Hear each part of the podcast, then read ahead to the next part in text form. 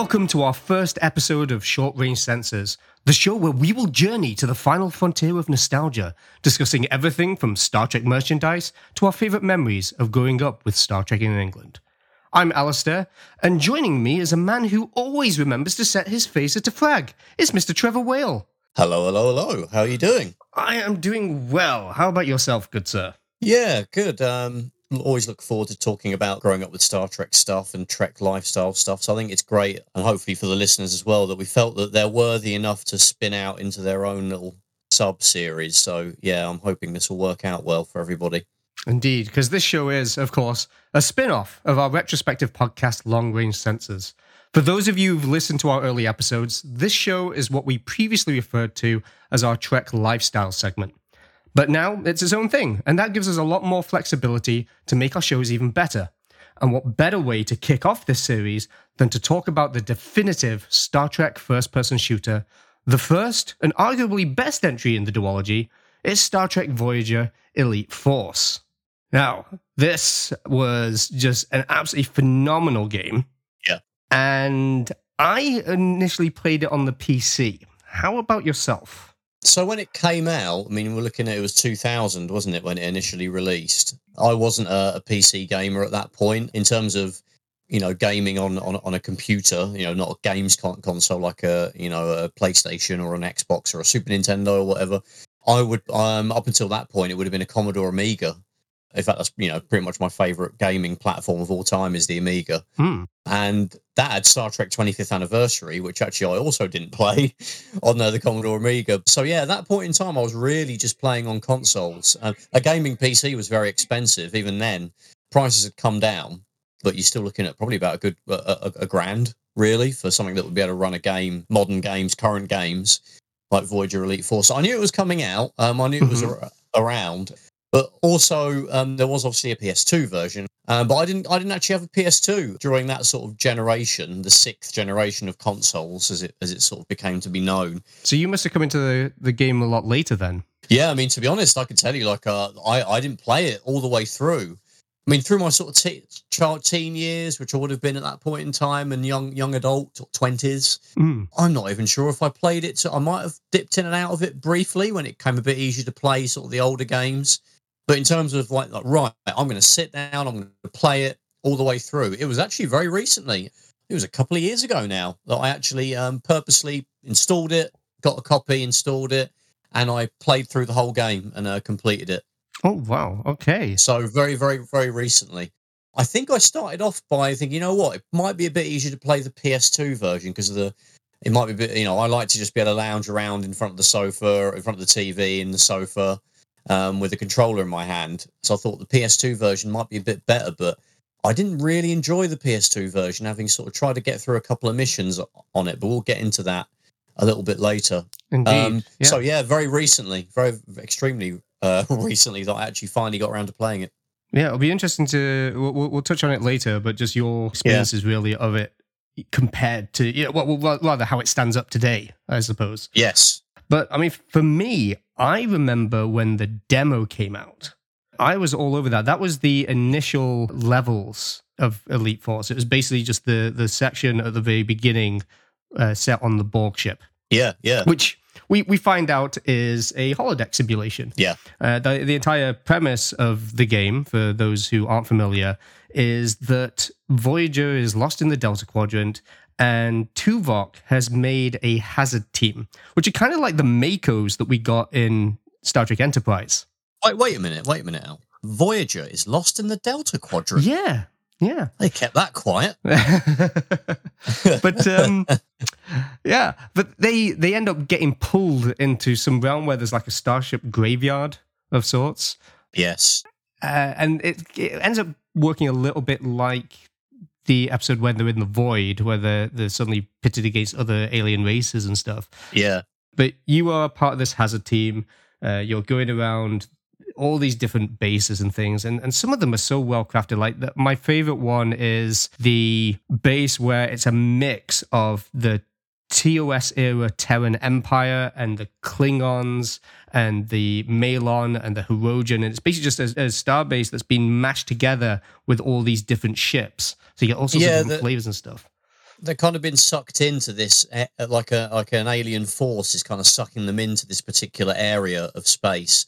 Um, Yeah. and not just from the reality that Voyager occupy, from all sort of Star Trek realities that we see, like the mirror u- universe, which is a Mm. really interesting concept. I think it actually is supposed to take place around season six Yes. which is like you know 2000 when you know um, when when season six was airing. So yeah, I think I mean literally like checking out the details of Memory Alpha. It takes place sometime between Live Fast and Prosper and Muse.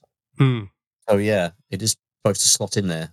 Um, yeah, And and from a like a chronology standpoint, I mean they they even had a few characters. I mean, obviously you've got all of your regulars like Janeway and Tuvok and Chakotay and, and so on and so forth. yeah, But even some minor characters make their way in. Uh, you've got Vorik, who's in engineering, and yes, team. Uh, you've got Chell, you've got Girot.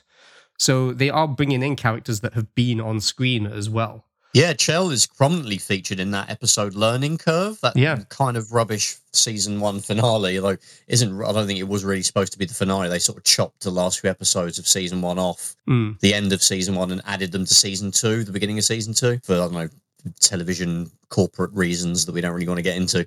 But yeah, um, and the same actor voices him in Yep. Elite Force, so that's kind of cool. They did make an effort there to have Yeah. links to the real show.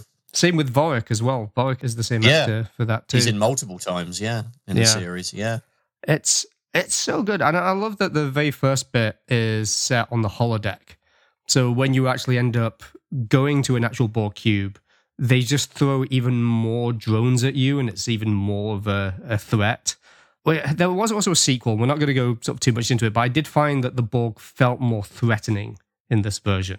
Yeah, I think also like the sequel's a bit more polished and a bit more. I guess because you've already done it once in Elite Force, perhaps you know you, you it, the the the wonder of being dropped into a first person scenario where it's surrounded by the Borg is kind of in itself is already kind of wow, this is really cool. So Hmm. probably the the that sort of initial wonder at that kind of is um it, it isn't there in the sequel, even though the graphics are better and all. They use the same engine actually, the Quake Three engine yeah, um, even though it looks a lot better. It's amazing how much further they stretch that Quake Three engine yeah. for the sequel. But yeah, you're right. The impact is a lot greater in that in this first game. I think. Yeah, I think they had a lot of influence from, I mean, as did a lot of games at the time, from Half Life. They, they Oh, were yeah. like kind of pulling in a lot of the puzzle solving and, and stuff. Um, I mean, it's kind of simplistic puzzles. Uh, you didn't really get much that was too complicated. I'd say that the physics were a bit odd in it as to what would blow up and what wouldn't was always Yeah. a bit strange. But I mean, that was very typical of the time as well, anyway. Uh, but they they did have a lot of really good stuff with voiceovers and interactions. Like all the all the characters that you meet, like it's not like a like an RPG where you're going through all sorts of different conversations. You're more just hearing banter between them, and it just makes it feel a lot more lived in and a little bit more real. And it's just it's just funny hearing some of the characters poking fun at each other a lot of the time. Yeah, they have, I mean, um, each sort of main mission where they go off to you know some kind of ship or something and to do a mission a- outside of Voyager. You have these in between kind of missions as well, but these bits where you're just on Voyager. Hmm. The aim is really to get to a point where you get briefed by Tuvok to be sent off to the to the next mission. But you could just kind of wander around the ship, um, and yeah, like, like you say, a lot of the other members of the crew and the rest of the Hazard team kind of talk amongst themselves, and you can kind of walk up to them, and you can they just carry on talking. They'll actually acknowledge you sometimes, um, Mm. and you can like like uh, click them, and they'll and they'll say, and there's little bits of dialogue between the characters. You can go into like the galley, and Neelix will start talking to you if you go up to him. Yeah, Well, see, the level of interaction is you know much smaller than what you would have in a modern game. We're talking about what they could fit onto a CD. I think I don't think it was. It wouldn't have been a DVD at that time. It was slightly before that. yeah, it's CD-ROM. Yeah, Yeah, I think even the PlayStation 2 version probably came on a CD-ROM because a lot of uh, PlayStation 2 games did come on a CD-ROM.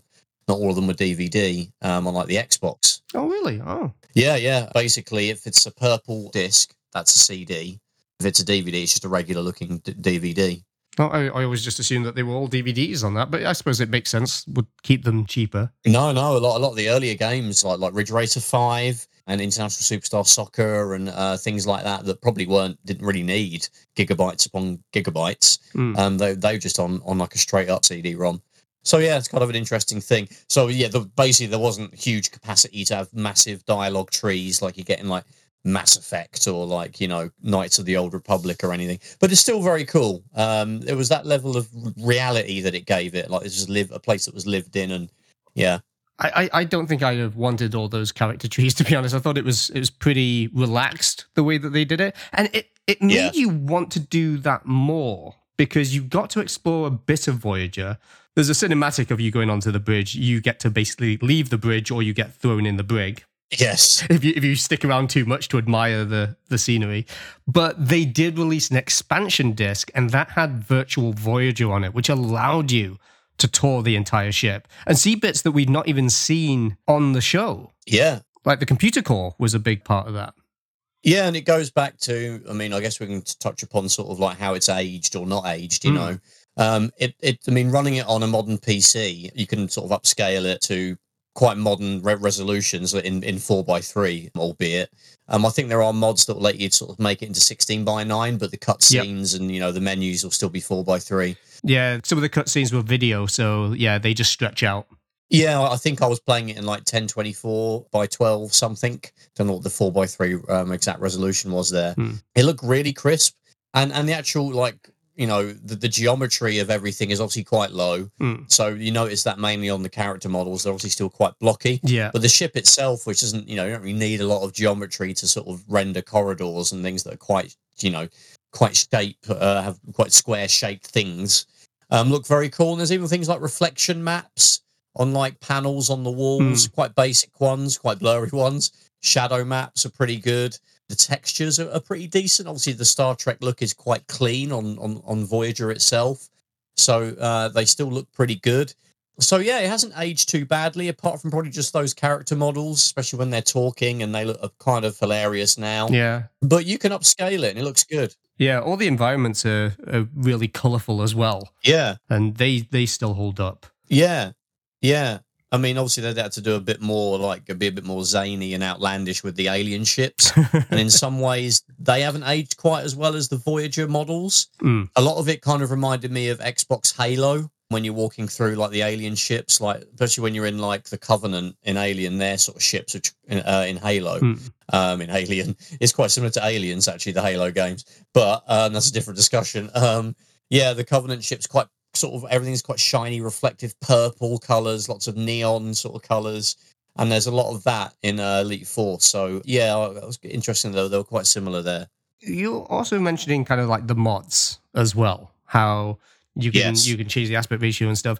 There was a massive community driven modding scene for it as well for ages. Yeah, yeah, There was effiles.com was like the big one and uh, I think it was owned by Filefront initially.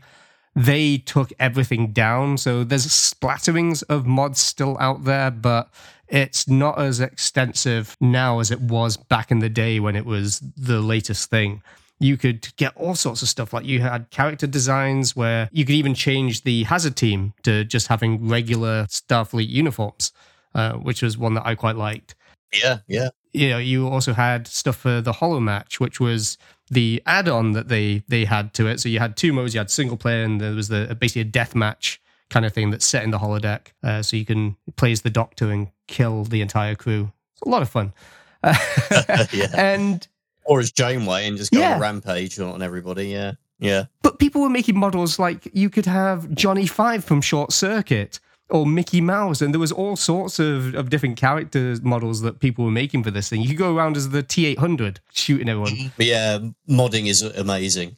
Um, Skyrim is pretty funny with that. Skyrim is an RPG that takes place in kind of you know in in a very similar to Lord Yeah. of the Rings, but people have modded like your character to be like Superman or Sonic the Hedgehog or Macho Man Randy Yeah. Savage, and it's it's it's hilarious. Yeah, modding is one of the best things about PC gaming. Yeah, they, they also did a lot of scripting. So there was a lot of add ons. There was the Argus effect, which was a whole storyline over a few episodes for the original series. And so the whole thing just feels it's basically one episode, but broken up into different acts. It was a fantastic mod. They only did the beginning and middle. And it's only recently that they actually completed it and did the, the final chapter for it. There was one based on Insurrection Alpha, based on the episode of Voyager where Worst case scenario. Yes, that's it. You know, where you've you've Yeah, got yeah. Tuvok's own program that was a training thing, and they all just thought it was this wonderful adventure. Uh, so you had that, and there was one that was done on Enterprise. So somebody had made basically an Enterprise game in it, and they had a casting call for people to do voiceovers, and I applied for that, and I actually got selected.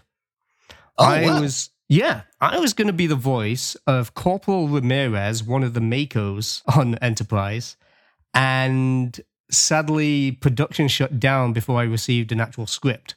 So I'd gone through the audition. Uh, I'd been told I was going to be doing it. Uh, told a little bit about the character, basically just reporting to Reed. Yeah, yeah. But then that was kind of it. But I almost became a voiceover in a Star Trek uh, fan mod, which would have been a lot of fun. That's amazing. Yeah, That would have been really cool. The modding scene was huge. It was it was absolutely great, whether you were doing Holomatch or doing these single player total conversions. And it's kind of a shame that that library of a lot of them is gone now. Yeah, I think obviously it's the game is the PC version is still on sale on Good Old Yep. Games GOG.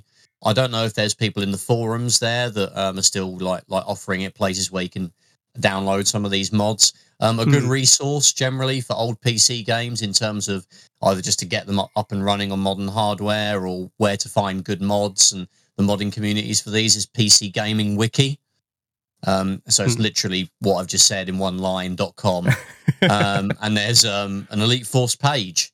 So if you're perhaps you've got the original CD-ROM and you're trying to get it to work on Windows 10 or now 11, you can actually go on there and it's got lots of guides to how to get like widescreen resolutions working. It has um, links to the various patches, like the expansion pack and the 1.2 Mm. patch that adds in Jeri Ryan's voice and yes. obviously the expansion that gives you Voyager, like you mentioned, the whole ship is uh, you can walk around, even to where um, fans are hosting multiplayer servers. So if you want to play death matches online, you still can.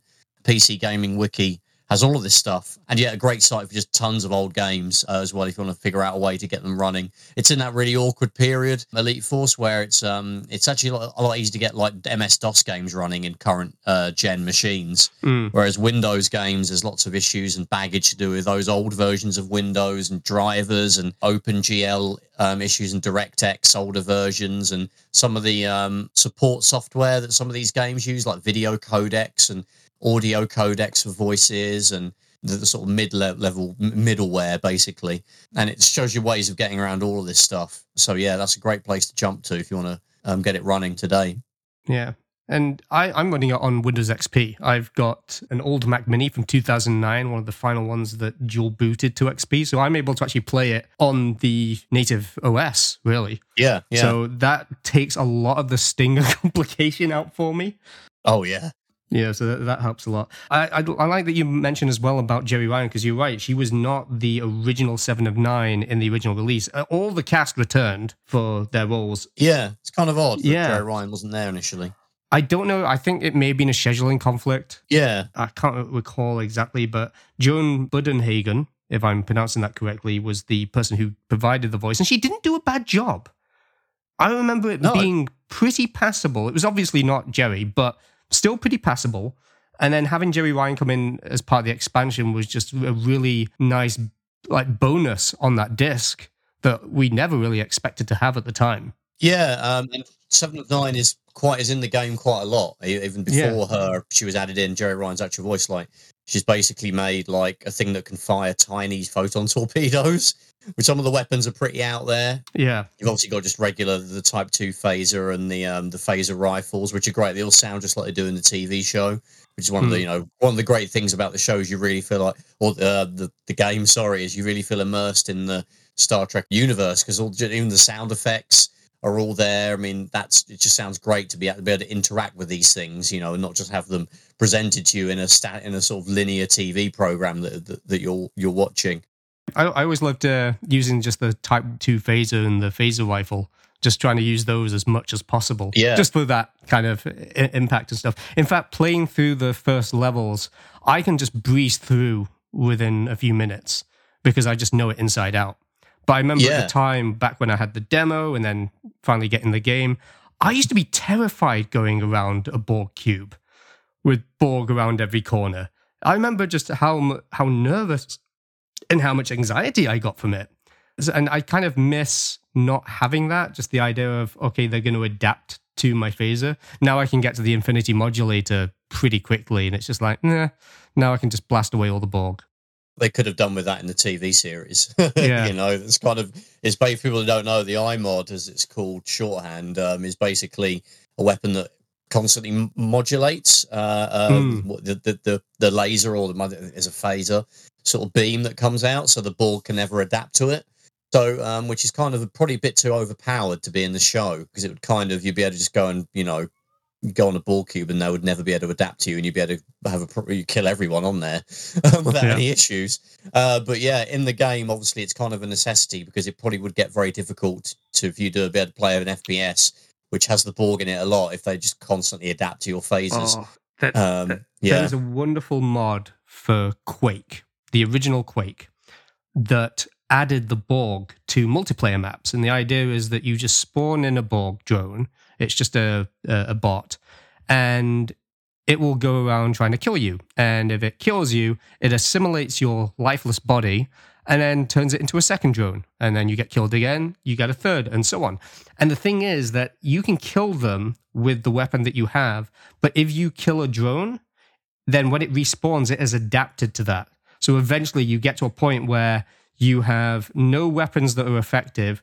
You're just getting more and more drones appearing, all killing you until your computer just can't handle the number of bots that are on the map anymore. Right, yeah. Uh, I mean, at least my computer can manage it now, but back in the day, like it would get to a point where it would just grind to a crawl. It kind of like adds an element of like horror and, and sort of thriller kind of element to the game. Yeah. Perhaps isn't in the original normal ver- version. Yeah. That's it. And so you get that feeling of okay, now they're unstoppable and I've got no no way out. But yeah, for a game like Elite Force, that wouldn't have worked. So I can understand. But there are times when you go to an area and it is disabled, like there's a field that's preventing it from working, for example. So they do try and balance it that way. There is some scope, I think, as well for science fiction games um, that have, you know, that's that horror, like and, and thriller and terror element. I think Dead Mm. Space Yeah. um, is probably the best example. I love Dead Space One. I'm actually playing through two at the moment, and that that game, those games, literally are one of the few that make me jump. They're that scary, and they take place in very claustrophobic corridors of, of a of a spaceship, and that are very dark. You can imagine like a Star Trek version of that, perhaps based on. Well, there's a great episode of Enterprise that takes place in basically a zombified Vulcan ship. So you can imagine that would be a great game in the Star Trek universe. Yeah. Yeah. The the initial trailer had more realistic shielding on the Borg when they were hit. Oh right. Yeah. Yeah, that looks exactly like it did on the show. And like then reverberates around them type thing. Uh, well, then it starts to wrap around the entire body on uh, in the game, and I don't know why they changed it. I think maybe the mechanic just didn't work, or it may have just been not obvious when, uh, probably for Holomatch, that somebody was getting hit. Maybe the effect was just a bit too difficult to implement from a graphical point of view. and Yeah. Maybe have impacted performance. That's it. Yeah, it could be before. Yeah. Yeah, I, I would imagine it may also just be for consistency in Holomatch, where you can at least see when somebody's getting hit a lot easier. Probably, yeah. especially as it's over your weapon as well and your arm, so you can kind of see when you're being hit a lot more too. But there's there's also a point where you're picking up the iMod for the first time, and there's a guy behind a force field, and he, I always love the fact that he was voiced by Tom Wilson, Biff Tannen from Back to the Future. Oh my god, that's that's amazing. Yeah, so of all the non Star Trek cast, he was like the biggest voice actor in there, really. Maybe he was required to put the second coat of wax on the shuttlecraft. quite quite likely. Quite likely. Did he? He didn't have any poo land on him at any time either, because obviously he hates manure. And, Yeah. you know, yeah, that's cool. Yeah. That's a cool little fact. you know, it's all just recycled, isn't it, through uh, through the replicators now? So it's the, it's the best Exactly. best time for Biff to exist, really. If only Commander Kruge made a cameo appearance, you'd have like the Doc and like and Biff in, in, in a Star Trek game, which is really really weird. But Mm. but yeah, But one of the other interesting character things that they did, which they only did in the first one, they never did it in the sequel, and that's they let you choose your gender. You could either be Alexander Munro or Alexandria Munro. yes, that's right. They didn't carry that through to the sequel, which is uh, kind of weird. But yeah, Yeah, because they were trying to do a love triangle in the sequel. yes, in this one they weren't but just the fact you could choose that i mean that was that was really unique back then because this came out in like 2000 for the Mac and PC, and then it was 2001 for the for the PlayStation 2 and the expansion. Back then, just being able to choose your gender on the game, I think it's probably one of the things that also helps it stand up today. Yeah, it's not a common thing these days, really. It's No. better now, but um, Yeah, yeah, mainly pretty much- RPGs. I was going to say, It's- yeah, RPGs are pretty much what it's limited to. So just to have that as a Yeah. as a general first person shooter, especially when it's a vocal character, Yeah, fully voiced. yeah, it's not just an avatar that's voiceless. But how how was it for you then coming into this game so late? Uh, obviously, you've talked about how the character models don't really stand up, but gameplay wise, how do you feel it, it stood up coming in at such a late stage? Um, well, it probably helps that I'm into like older games, so you know I Hmm. can put some, I can put rose tinted goggles on, and um, you know, and I, I'm I can tolerate some of the jankiness uh, a bit more than maybe you know someone in their twenties now that wouldn't have grown Hmm. up with this stuff and grew up probably during the maybe the seventh gen, you know, the Xbox 360 and the and the PS3 as their first consoles. They might, you know, they probably would be would struggle with anything before that. But um, yeah, I, I really enjoyed it. Um, I, I'm not brilliant at mouse and keyboard controls. I never have been. Again, I wasn't a PC gamer as a kid. Apart Mm. from you know, there was obviously I had an Amiga, but the games there wasn't FPSs then, so you wouldn't really need to use a mouse and the keyboard for for that. Apart from strategy games, really, and point and click adventures. So uh, you know, I don't really have the uh, the dexterity for that. But I was able to play through it with the keyboard and mouse, and it was it, it was really enjoyable. The missions like are pretty good. The puzzles can be a bit they're not too difficult, but there's not really a lot to help you with that without going into a guide. So if you do struggle with puzzles, Mm, you know they're kind of oh, the old of the old fashioned kind that are a little bit more cryptic than perhaps what you'll get now. Well, nowadays, if you're stuck, there'll be a, a, you know a badge will pop up on the screen and say, "Hey, you need to look over here." You know, like Uncharted or something, it'll literally point you to the thing you need to do. And Yeah. which some people might roll their eyes at, but I think it's you know there's a lot of people just don't like doing this stuff, and they a helping hand is appreciated. So there's the, that there's an element of that. Obviously, getting it running is a bit of a challenge. I don't know if the GOG version is a bit better set up. It might be. Uh, it, sh- it should be because yeah, they they've got it working in a container to basically run on Yeah. more modern hardware. Yes. Uh, I don't know how it is in terms of mods. Uh, I imagine it's not really any more challenging to install those, but but there is the um the, the PS2 version. Like the PS2 version, it does run at a lower resolution. Um, I think it's even 640 by 480. I think it's slightly lower than, than that. Some Hmm. PS2 games did run at weird resolutions. yeah, And you're dealing with joypad controls. They are modern joypad controls for the most part. You know, both one stick to aim, one stick to look. But there isn't any um, auto aim. oh, interesting. And most modern FPS games do have quite a healthy dose of that. Hmm. You can like in modern games you can dial it up and down, but you do need a, a fairly decent amount of it in modern FPSs because obviously uh, analog sticks aren't as accurate as a keyboard and a mouse. So you might struggle with that a little bit. Um, and frame rate rise, it's kind of all over the place. It could go all the way up to 60 frames a second if you're just staring at a ceiling, um, all Hmm. the way to, you know, probably the, the low teens if you're dealing with a whole bunch of Borg or bad guys or aliens on screen at once. But it's probably the one that needs the least setup. You just get the game, get the disc, slap it in a PS2. I played it on a PS3, but the caveat with that is you would need a PS3 that is backwards compatible with PlayStation 2 games. Oh yeah, one of- one of the earlier models for that. Yeah, one of the earlier ones. And um, there's a, a double caveat because in the UK, we got a later revision of the early PS2s that had some of the um, PS2 components removed.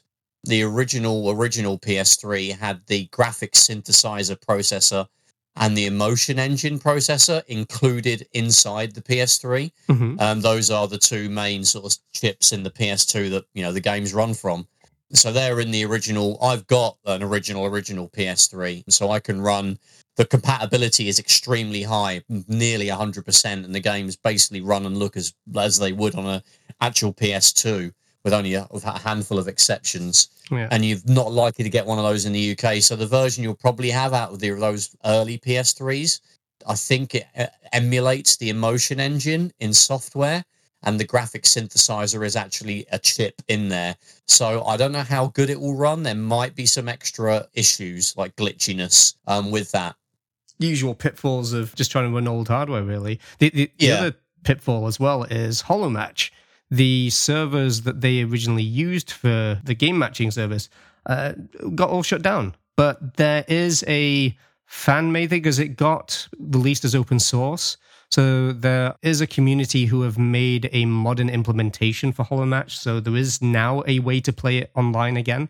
Uh, but that Yes. was uh, a challenge for quite some time where we, we couldn't do that at all. It was basically just you play locally with bots, and that was about all you could do. Yeah, I think the PC gaming wiki page again would be. I think I'm pretty sure it has where you could get onto these fan-run servers to be able to play Yeah. Holomatch. So yeah, yeah, Yeah, there was also a fan run one that was uh, an RPG mod. I think it was called RPGX. Oh wow, And I remember logging onto there, and you would log in, and you like they'd modded a ton of other equipment, like you know engineering kits and stuff. You choose what kind of department you wanted to be in. And I remember one of the engineering kits came with a probe, and I wasn't entirely sure what to do with it because it's a role playing thing, right? So rather than it Yeah. being more of a game. And I went to somebody in engineering and started probing them uh, repeatedly, just going like probey, probey, probey, probey. Uh, I didn't realize that was the uh, server admin, and I got banned. oh nice. Yeah. Uh, it's the only time I've misbehaved like that, just going around probing somebody, just as a way of trying to figure out how does this work, and, um, and then getting kicked and banned. Never probe your server admin if you can help it. No, no, no. So that was that was a very short lived experience on on that mod uh, and on the the server that they were running it on. but uh, but it, it it was it was fun and it was interesting. But the the RPG thing, I don't think was really for me at that time anyway. No, yeah, it's more like I said. It's very much an action adventure kind of game. Mm. The campaign isn't that long. I mean, it is divided up into missions. I think there's there's there's like there's eight of them. I think each one, I think probably about um, at most to be about you know 45 minutes to an hour to get through at a sort of leisurely pace. You could probably do the whole game. You know, I'm sure if you speed speed ran it, you could it probably would only be about three or four hours. I think it took me about eight or nine to do at a casual sort of pace. And there's like a giant boss battle at the end, which is quite quite epic. My kind of final thoughts on it it's, it's still a really fun game, especially if you're a Star Trek fan. I'm not sure a random person who not necessarily would buy into the fact that it's a Star Trek game, but if you're a, Star Trek fan, it might be the best Star Trek game out there. I- think. Yeah, Yeah, I mean the, the sequel isn't as good, but it's still good. You could probably probably get them bundle them together really as one. I think it's probably the best Star Trek game to date. yeah. Aside from some of the text adventure ones, a lot of other games have just been kind of reskins of what other games are like. Yes. Whereas this one really felt atmospheric. You felt like you were part of the crew. You actually felt like you were in an episode, which was really cool. And Yeah, yeah. you know, you get into fight with the Borg, with Species 8472, the Hirogen Light. So it just brings in all the familiar faces that Voyager had uh, had really kind of gone against at, at that time. Yeah, and a lot of the other good Star Trek games of the day were really, um, and sort of for the years afterwards, were, were tactical strategy games, which Yeah. uh, turn-based strategy games. I'm not really into those. Maybe I'll play a bit of Civilization or SimCity, but um, never been into those particularly. I'm, I'm much prefer action-orientated games. Mm. Obviously, we've had some of those in recent years, like the terrible like 2013 Trek game, but this still holds up as a really good Star Trek game. I would love like a remaster or maybe just a modern Star Trek game that is an FPS. That would be great. Yeah, it's, it's kind of shown that it can be done. And and for anybody who really wants to get into the story of the game but perhaps can't access it, there is a comic book that was made along the same time. We've spoken about it in a previous episode of Long Range Sensors as well. Yeah. But there was one made by Wildstorm Comics. If you're able to get your hands on it, I, I have a copy and it's it's fantastic. It focuses more on the Borg than it does the Forge and that race but it was made in conjunction with the game. So you had Raven developing the game, Wildstorm with the comic, and they were going back and forward, collaborating on it, and sometimes pulling ideas from the other, which is also a very interesting way of crossing mediums, really. Yeah, it happens a lot these days, but Yeah. back in the day, that wasn't common around that time. and, no. uh, and it was certainly Wildstorm's first time ever doing that as well when they were sort of producing the comic. But that that was a, a fantastic kind of thing that that I got. I think in the US you could get it as part of a collector's edition that came Yeah. with soundtrack as well. But Oh, wow. um, I was able to pick mine up just uh, individually for it. Oh, cool. Um, yeah, I mean, I, I'm a big comic fan. I do like Star Trek comics, so I actually Mm. need, need to grab that and check it out. The story is very interesting in Elite Force as well. So, yeah, it'd be great to sort of have an expansion upon that. Definitely. Yeah, definitely a, a well worth game checking out if you have not done already. And that wraps up this episode of Short Range Sensors. If you enjoyed it, you'll probably enjoy our other series, Long Range Sensors, where we take a detailed look at an old episode from the Star Trek franchise. Plus, you can also join the crew to support us and get access to Subspace Live, where we hang out with our subscribers to talk about all the latest things going on in the Star Trek universe. Which brings us to the latest member of the crew, Devon Skirata, who joins us as our eighth founding member. To find out more about these great shows, head over to longrangesensors.com. You can also find out everything I'm up to online by beaming over to my website at alastairmcfly.com. And I also host Console Shock, a podcast all about modern and retro video games, and you can find that at consoleshock.net. I'm at Alastair McFly on Twitter. I'm Henry Jones Jr. on Twitter. And you've been listening to Short Range Sensors, where we've learned never to probe our server admins.